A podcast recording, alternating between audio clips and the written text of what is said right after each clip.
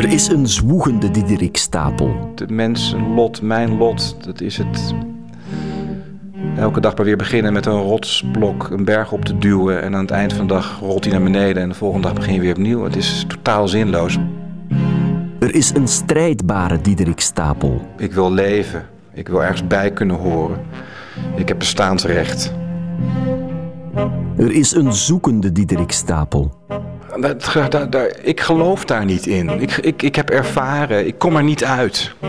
Het is gewoon ingewikkeld. En dat is moeilijk om te accepteren. En er was een altijd zelfverzekerde Diederik Stapel. Internationaal gerenommeerd als sociaal psycholoog. Succesvol, gerespecteerd, charmant. Graag gezien in televisiestudio's. Tot zijn val in september 2011. En op 7 september wordt Diederik Stapel ontmaskerd als wetenschappelijk fraudeur. Het regende superlatieven vandaag in Tilburg. Het zou zelfs de grootste fraude in de wetenschap ooit ter wereld zijn. Vele wetenschappelijke publicaties van Diederik Stapel blijken volstrekt waardeloos. De hoogleraar sociale psychologie heeft de onderzoeksgegevens gewoon uit zijn duim gezogen. Slodderwetenschap. Niet alleen is de omvang van Stapels fraude verbijsterend, maar nog schokkender is het persoonlijke leed dat hij daarmee heeft aangericht. Op staande voet ontslagen hoogleraar Stapel verzon jarenlang data en gegevens en iedereen tuinde erin. Veel detail, alles, alles werd heel grondig voorbereid. En dan ging de medewerker de materialen maken voor het experiment. Vragenlijsten, snoepgoed om kinderen te belonen op school, eh, plaatjes voor het experiment, noem maar op. En dan eh, was, als het allemaal klaar was, dan werd die hele verzameling materialen bij de heer Stapel afgeleverd. Ook heel concreet in veel gevallen achter in zijn auto gezet, zodat hij er meteen mee naar de scholen kon rijden. Eh, maar dat deed hij dus helemaal niet. Er werd helemaal geen onderzoek gedaan. En een paar weken later, dan kwam de tabel met data die kwam bij de medewerker terecht. Het heeft mij geschokt, moet ik u zeggen. Maar met data komt en die vervolgens verwerkt in zijn publicaties. En dat is natuurlijk wetenschappelijk bijna het ergste wat je kunt doen. Want dan moet je op kunnen vertrouwen. Slodderwetenschap. Een academische god valt onder massale persbelangstelling van zijn sokkel. Vandaag, vijf jaar later, is Diederik Stapel een wetenschapper die door zijn eigen stommiteiten zijn onderzoeksdomein achter zich heeft moeten laten. Waarschijnlijk voor altijd. Maar hij heeft er één bij. Zichzelf. Ook voor altijd.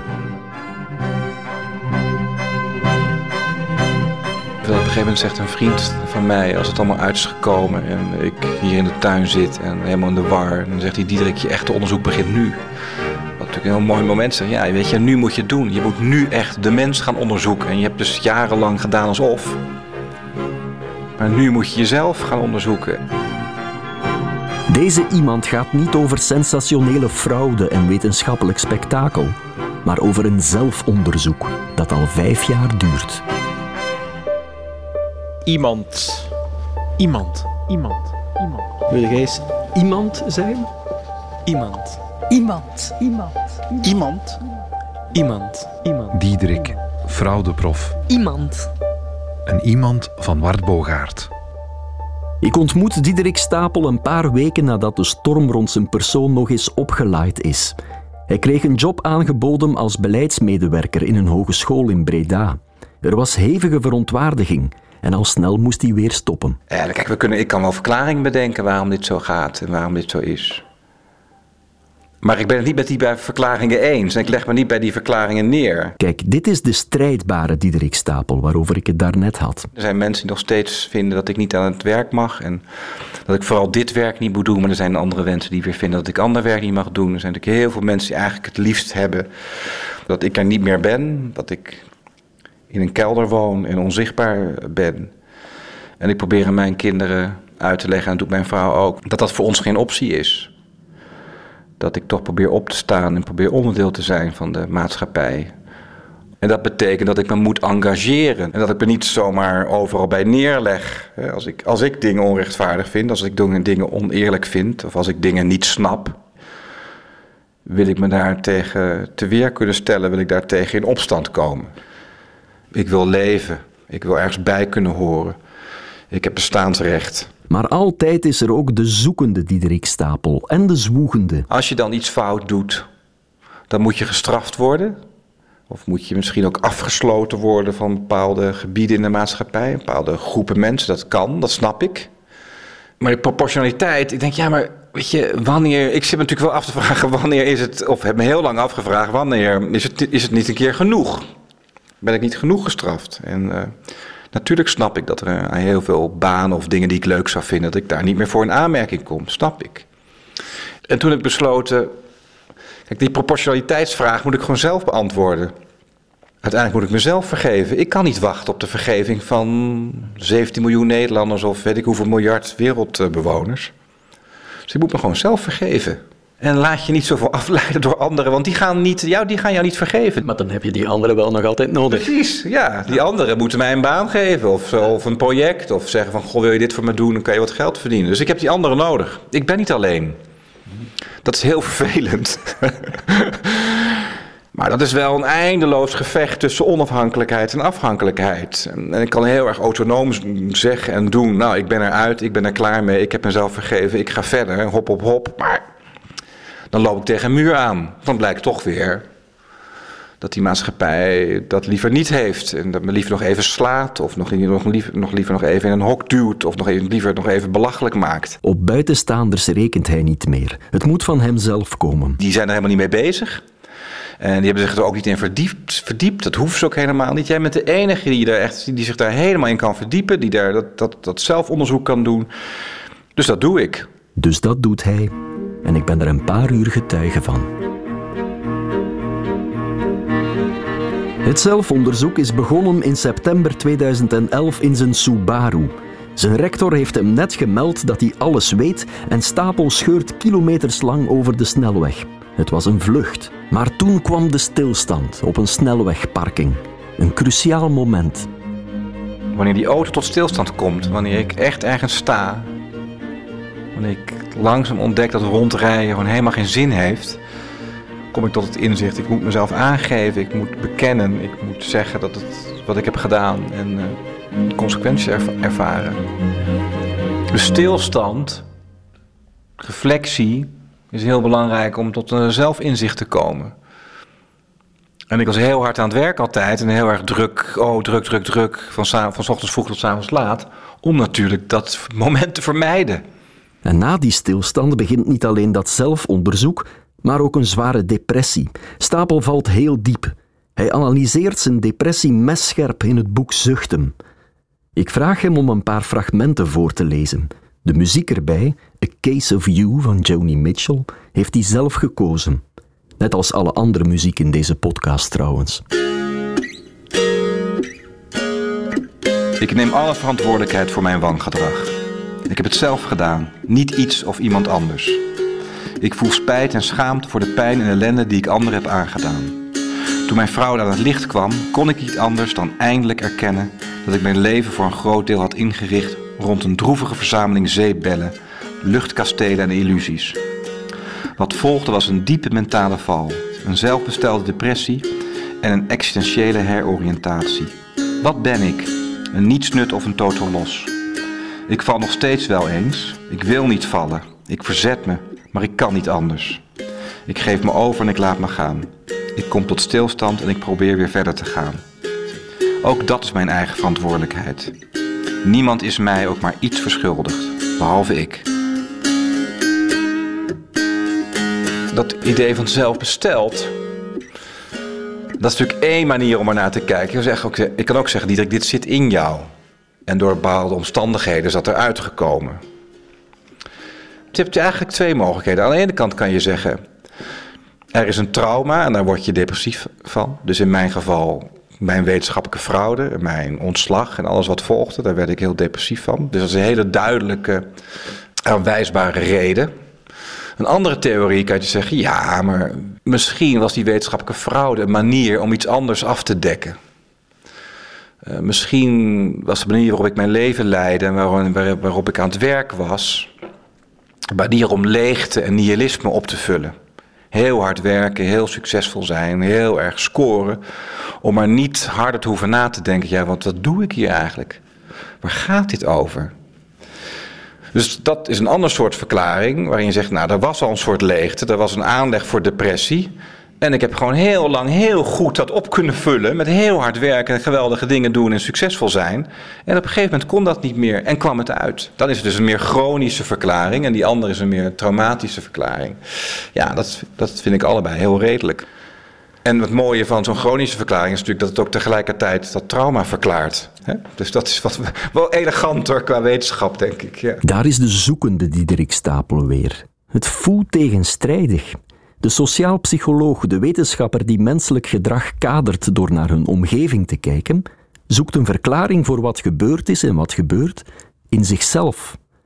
Maar toch is hij nooit ver weg, die sociaal psycholoog. Wat ik heb misdaan is mij overkomen in een specifieke omgeving. Als die omgeving anders was ingericht, was het waarschijnlijk anders gelopen. Als de koektrommel een deksel had gehad en niet elke dag pontificaal open en bloot op tafel was neergezet, had ik me waarschijnlijk beter kunnen inhouden. Maar ik kon me niet inhouden. Ik en niemand anders. Die koektrommel, die staat daar. En je, dat, dus dat, je ziet dat het mogelijk is. Er zijn allemaal krachten die je uitnodigen om daar iets mee te doen. Want het is toch wel heel fijn als je mooie resultaten haalt. En uh, dat vinden je, je opdrachtgevers en je professoren en je bazen toch wel heel belangrijk. En de mensen die het goed doen en die vaste aanzendingen krijgen, dat zijn vooral de mensen die positieve resultaten bereiken. Ik ken geen enkele professor die professor is geworden omdat hij onderzoek deed dat steeds maar niet uitkwam. Hoe briljant die vragen en die onderzoeken allemaal waren. En we allemaal vonden, ja, dat moet je vooral doen. Dat is heel goed wat je aan het doen bent, dat komt waarschijnlijk uit. Weet je, dat, zo werkt het gewoon niet.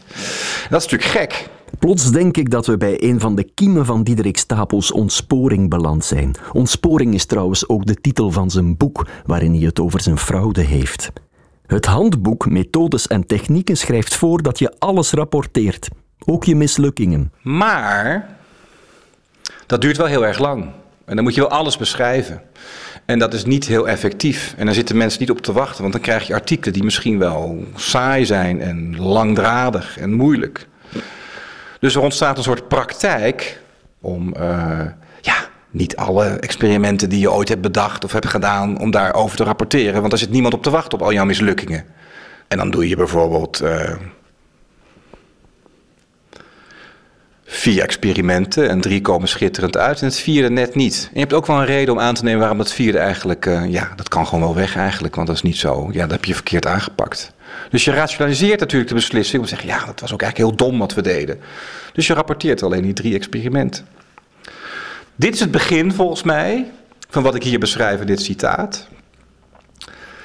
En er is ook nog druk voor goede verhalen, voor mooie narratieven, voor scoren, voor schitterende resultaten, voor vooruitgang. Waardoor die praktijk kan ontsporen in nog meer gesjoemel en uiteindelijk uh, data verzinnen, bijvoorbeeld. Zo zou je het kunnen verklaren. Zou. Hij gebruikt het meer dan is.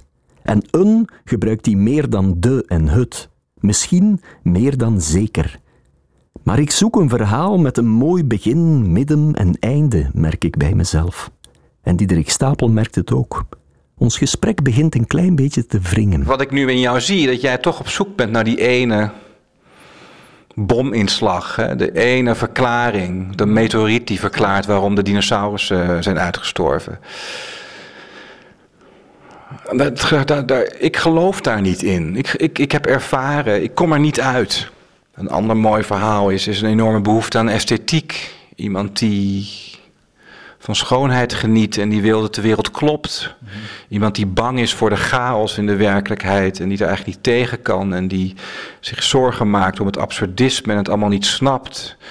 En dan zijn werk, de wetenschap, gebruikt om orde aan te brengen. Om, om, om te laten zien dat het wel klopt. En dat het wel mooi is. En dat we wel verklaringen hebben voor menselijk gedrag. En dat het eigenlijk best wel eenvoudig is. En dat we echt wel antwoorden hebben. Iemand die daar ongelooflijk behoefte aan esthetiek heeft. En dat hij daarom zo van kunst houdt. En daarom van mooie zinnen. En dat hij daarom ook zo graag schrijft. En ja, altijd omringd wil zijn door symmetrische, gestructureerde vormen. En dat is wat die fraude heeft verklaard. En dat was wat ik aan het doen was in Groningen toen ik die data aan het verzinnen was. Om het gewoon mooier te maken dan het is. Punt. En dat is ook een verklaring. Dat is een verklaring die ik heel mooi vind. Maar ook dat is een. is één mogelijkheid. En dat is niet de waarheid. Het is gewoon ingewikkeld. En dat is moeilijk om te accepteren. Voor jou, voor mij, maar het is, we komen er niet uit. En toch probeer ik het nog eens.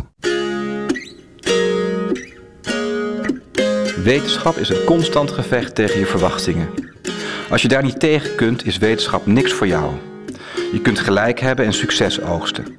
Je kunt iets ontdekt en gevonden hebben wat waar is en interessant. Maar er komt een moment dat je ernaast zit. Er komt een dag dat je met al je filosofieën, met je analyses en je logica onverwacht ver naast zit. Dan moet je sterk zijn. Als je wetenschapper bent, moet je niet alleen je gelijk, maar ook je ongelijk kunnen incasseren. Je moet bereid zijn om telkens weer van jezelf te verliezen. De wereld is niet altijd zoals jij denkt dat hij is. De wereld is niet altijd zoals jij wilt dat hij is. Als je er niet tegen kunt, is wetenschap niks voor jou. Ja, is dat misschien de conclusie, dat wetenschap niks voor jou was? Ja, ik denk dat dat de conclusie is. Ja, dat, dat heb ik bewezen. En dat wil ik hiermee zeggen. Dat wetenschap is niks voor mij, want ik was niet sterk genoeg. Of ik ben niet sterk genoeg. Ik wil te graag, of ik wilde te graag gelijk hebben. Dat is hier het punt. Kijk, nu heb ik toch het antwoord. Sorry, een antwoord. Want geen enkel antwoord zal van Diederik Stapel ooit een bepaald lidwoord krijgen. Een antwoord zal nooit het antwoord zijn. Het verhaal dat ik zoek zal nooit een einde hebben, alleen een begin en een heel lang midden.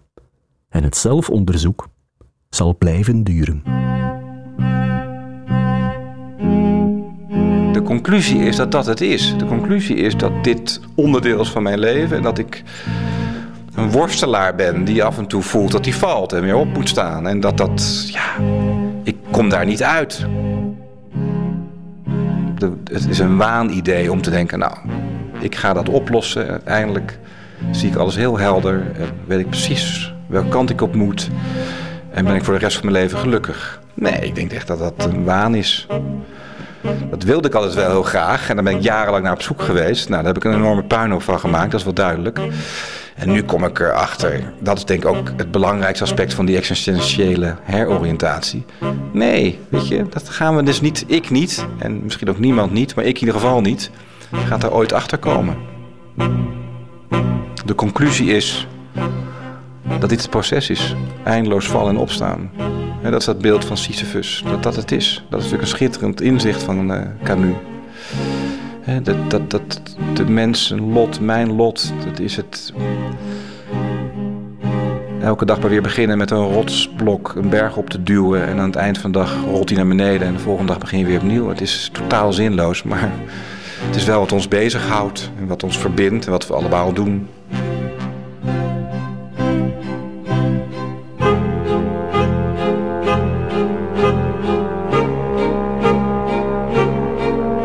Was Iemand, een productie voor Radio 1 van Filip Heijmans en mezelf, Wart Bogaert.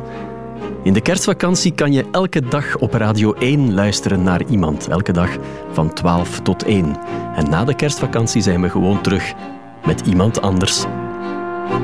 Ondertussen vind je ons op de Twitter- en Facebookpagina van Radio 1 of via www.radio1.be. Ken of ben je zelf iemand met een sterk verhaal? Laat het ons dan zeker weten op iemand.radio1.be.